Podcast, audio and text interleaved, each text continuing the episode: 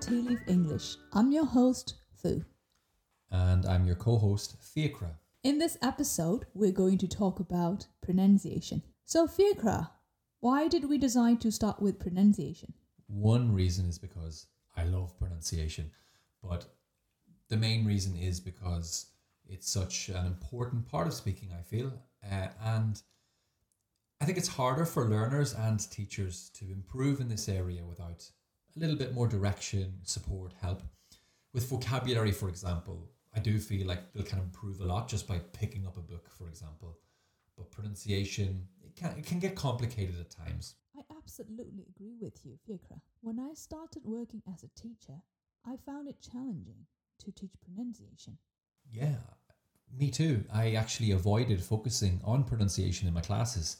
And my old director of studies is the person that actually made me come around to the idea that pronunciation can be fun. Um, it can be like rewarding. It can be you know highly beneficial for students. Yes. So before we talk more about teaching pronunciation, let's start with the question. What is pronunciation? Difficult question. Actually, it's not that difficult. I think when most people think about pronunciation, they think about sounds. G, b, a, e, e. Of course, that's an important part, but there are other features of pronunciation as well, like rhythm, for example. Yes, and also there are other features such as connected speech, word stress, sentence stress, pausing. Intonation as well. So, um, let's maybe start with sounds. Um, so, when we think about sounds, we think about the vowels, um, the consonants. We think about clusters of sounds, like consonant clusters together, where you have two consonants together. Can you give us a specific example of a consonant cluster?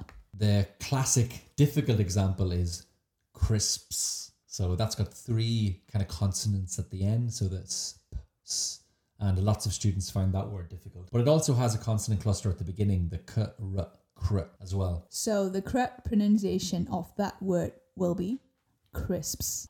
Maybe our listeners can try that as well. Crisps. Okay, shall we move on? Um, what about stress then? Do you want to talk about stress? Yes. So in English, how do we say this word umbrella in a natural way? Do we say umbrella or umbrella or umbrella? Yes, the natural and the correct way is umbrella. So you'll notice that the second sound, br, is louder, longer, and at a higher pitched umbrella. So that is called word stress. Now, would you like to talk about another type of stress? Sentence stress. So if we say, um, I'm going to go to the park, if I'm going to say that naturally, I would probably stress the word park. I'm going to go to the park because in that sentence, the most um, important word is park. It's what conveys the meaning. Another type of stress is called emphatic stress. How many ways do you think you can say I love you? I love you. I love you. I love you. What do you think is the difference between those three ways? If someone were to say I love you, we're not focusing on another person, we're focusing on the I, me. So it's not him, not her, me. I love you. Whereas if you say I love you, that could mean I don't like you or I don't think of you as a friend. I love you. You want to focus on love.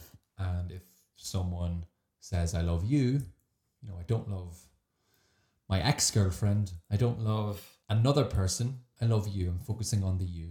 Another topic is uh, rhythm. So if I were to say, yesterday I went to the park, you know, saying without any rhythm sounds a bit funny. So I would say, yesterday I went to the park. And that would be a more, you know, one way of saying it, one more natural way of saying it with a natural rhythm. Another um, area would be connected speech. So similar to rhythm, if I were to say, I went to the park, not so natural. To is actually usually said in a weaker way if it's not important. So we would say, I went to the park. So it would be reduced from to to to.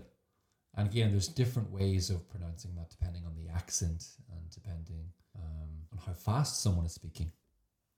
So that is called weak forms. And there are other features of connected speech, which we will look at in next episodes. So let's talk about another feature of pronunciation, which is intonation. So to talk about this, let's start with this word, hello. Such a simple word, but it can actually convey lots of different emotions or meanings depending on how you actually say it. That's true. So now I'm going to say hello. Hello? I guess you're a little bit scared. Maybe you're alone in the house and you hear footsteps and you want to know who it is. Okay, my turn. Hello. To me, it sounds like you just say in a natural way, but you you might be a bit bored or something like that. Yeah, tired, bored, maybe fed up, not motivated. What about this then? Hello. Oh, you're talking to someone you like, um, potentially attracted to, like maybe someone handsome or beautiful. Hello, yeah, was that right? Yes, so if I ever met Benedict Cumberbatch, I might say hello. If you say it like that, remember that it would be a bit, you know, flirtatious. It's like you're you're flirting with him or being flirtatious though. So be careful with that one. Yes, I'll keep that in mind. So, in that sense, um, depending on your feelings, emotions, and attitude, the way you say will be different. And so, intonation in that sense is the change in your voice um, over a word or series of words or sentences. Yes, so we just use one one word there as an example, but of course it can be used over a full sentence. So if I were to say, "What are you doing?" you know, I'm, I'm angry with you, or I'm annoyed, or I don't understand what you're doing. But if I were to say, "Oh, what are you doing?" It's a genuine question. Like I want to know. That sounds like a good example. Thank you. Um, now let's talk about pausing. Pausing is very important. Um, the context that often comes to mind, um, that's a useful way of explaining it, is giving presentations. So I'm going to give you a short presentation now without pausing. Hi, thank you for listening to our podcast today. There are five things that I'd like to talk to you about. And the first one is stress, then sounds, then um, intonation, then rhythm, then connected speech. Okay, so let's talk about sounds. Sounds are very important when speaking. Whoa! Slow down, Fiacra. I cannot follow your presentation or I can't process the information because you're speaking too fast. And you have no time to like process or understand or comprehend you know what I'm saying because it's you can't follow it it's too fast. So you need to pause there at certain points to you know help the listener as such. So to repeat it in a more natural way I'd say something like hello thank you for coming to the presentation today. There are five things I'd like to talk about. Intonation sounds stress rhythm and connected speech. So let's start with sounds Great, that sounds better to me because I can now understand what you're saying and I have time to think and process the information. Yeah, exactly. So now how do we know when to pause? The most common, you know, time that we pause is at the end of a sentence. You know, where there's a full stop. There are lots of other um, times to pause too that we can talk about in the next episode. Perfect. So so far we have talked about different features of pronunciation, such as sounds, stress, rhythm, connected speech, intonation, and pausing. So, what do you think our listeners can do to start focusing on their own pronunciation and start thinking about the different features that we have looked at today? So, we talked about the different features. So, the first step is to be, you know, sensitive or to sensitize yourself to the different features. For example, when you're watching your favorite TV show, like Friends, or watching a movie, if you're watching the Barbie movie this weekend, or listening to this podcast, think about how the person speaks. You know, listen out for the sounds, the way they produce the sounds. Listen for, you know, when they pause, when they use features of connected speech, the rhythm, um, and the intonation that they use.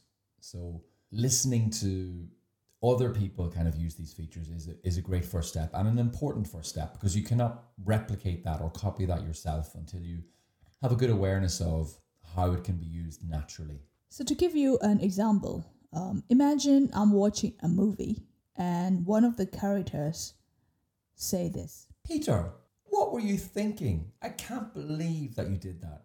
So you'll notice that after Peter, there is a pause. And what were you thinking? The stress is on thinking.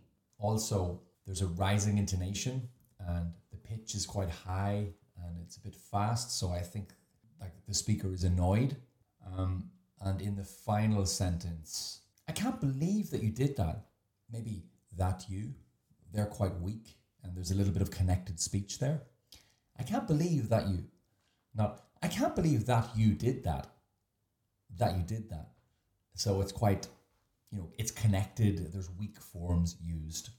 Again, that's just one way of saying that sentence. There are there's no like 100% rule of how you have to say things, but there are definitely patterns and common ways of saying things. So again, exposing yourself to lots of different contexts, lots of different types of TV shows from different countries um, will increase your awareness and your sensitivity to the different features of pronunciation. Now, the second thing that you can do is to be aware of your own pronunciation. To do that, it's pretty simple. You can record yourself speaking using your mobile device or any other recording devices and listen back to your own pronunciation. It sounds quite scary doing that. Like, for example, I don't like listening to my own voice, you know, doing this. But with more practice, you get used to it and just don't, don't worry about it. The important thing is to get an understanding of what you're good at, like what your strengths are when it comes to the different features of pronunciation, but also like what areas maybe you're not so good at, or maybe some features that you never use. And if you're not sure of how to pronounce some words, you can look them up online using a dictionary such as Cambridge Online Dictionary. So we want you now to get a piece of paper and a pencil and write, you know, three or four sentences about yourself. You know, your name, what you like to do in your free time, where you're from, whatever you want. Just a basic introduction um, about yourself. After that, we want you to take out your mobile phone and record yourself speaking. When you finish, listen back to yourself and focus on uh, what you're good at and what you can improve next time. Then repeat the process until you become more confident in your own pronunciation. So this is, you know, this is a difficult um, activity. Don't worry, just try your best with it. Again, we're going to continue to focus on pronunciation over the next five or six episodes and focus um, on the individual features themselves in each ep- in each episode. So you will have a better understanding by the end of it. But this is a good way to start. And remember, th- there's no like one way of saying something. Like as I said earlier, there are patterns, there are rules, there are common ways of saying things. Um, so don't beat yourself up too much about getting it perfect. Just try and get a little bit better each time. So, in this episode, we have looked at what pronunciation is and what the features of pronunciation are. And finally, we'll, uh, we have talked about how we can start thinking about our own pronunciation. Yes. So we hope that you enjoyed um, this episode and found it helpful. And please continue to listen uh, to the podcast um, to keep working on this if it's something that you want to keep working on. Remember to share this with anyone else um, that you think might benefit from it as well. And thank you for listening. This is Tea Leaf English, where we brew knowledge, sip inspiration, and connect with the vibrant community of teachers from Yemen. Happy teaching!